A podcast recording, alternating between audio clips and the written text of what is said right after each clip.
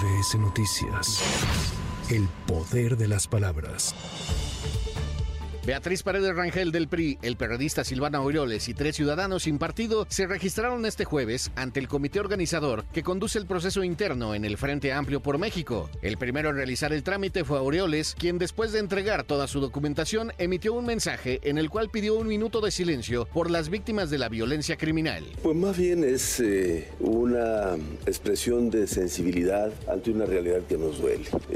Sería poco responsable de mi parte si yo afirmara o dijera que yo resolví el problema de la violencia o la inseguridad en mi estado, pero de que le pusimos todo para lograrlo, sí. Y hay una diferencia en los primeros 3 años de mi gobierno con lo que estamos viendo ahora, no solamente en Michoacán, sino en el país.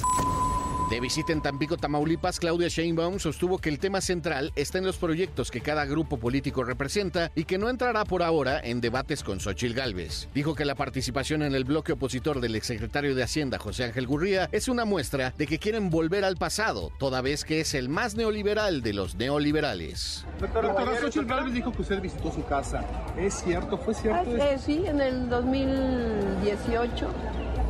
Ella dijo ahí que nunca iba a ser senadora de la República, por cierto. Pero miren, más allá, yo no quiero entrar en un debate con Xóchitl. Yo creo que el tema son el debate del proyecto de nación que representamos. Allá se representa un proyecto de nación que quiere volver al pasado. La mejor muestra de ello es que quien coordina el proyecto nacional de ellos pues es José Ángel Gurría, que es el más neoliberal de todos los neoliberales, responsable del Fobaproa.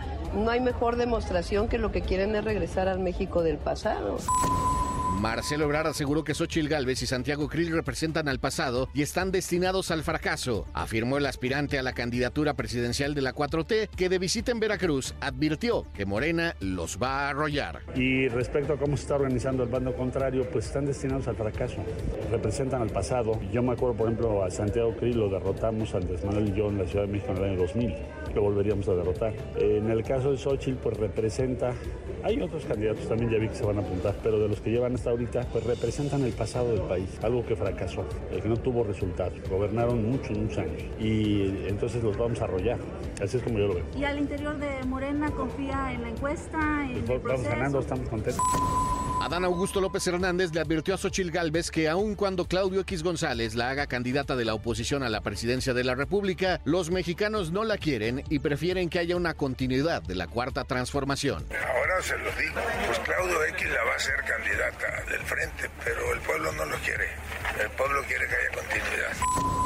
El Frente Amplio, conformado por el PRI, PAN y PRD, solo podrá llevar como candidato o candidata presidencial a la elección de este 2024 a un traidor, advirtió el aspirante a coordinador del proyecto del gobierno morenista, Gerardo Fernández Noroña. De gira en Escárcega, Campeche, el legislador federal con licencia arremetió contra Xóchitl Gálvez al afirmar que ella se dice indígena y parte del pueblo, pero en caso de ser cierto, ya se le olvidó. Fíjense si no es importante el pueblo, que la derecha va a sacar de candidata a una mujer que se dice indígena y que se dice surgida del corazón del pueblo. Pues si eso es cierto, se le olvidó, porque solo un traidor a la patria sería candidato del PRI, PAN y PRD. Saqueadores, oligarcas, voraces, racistas, clasistas y partida de culebras.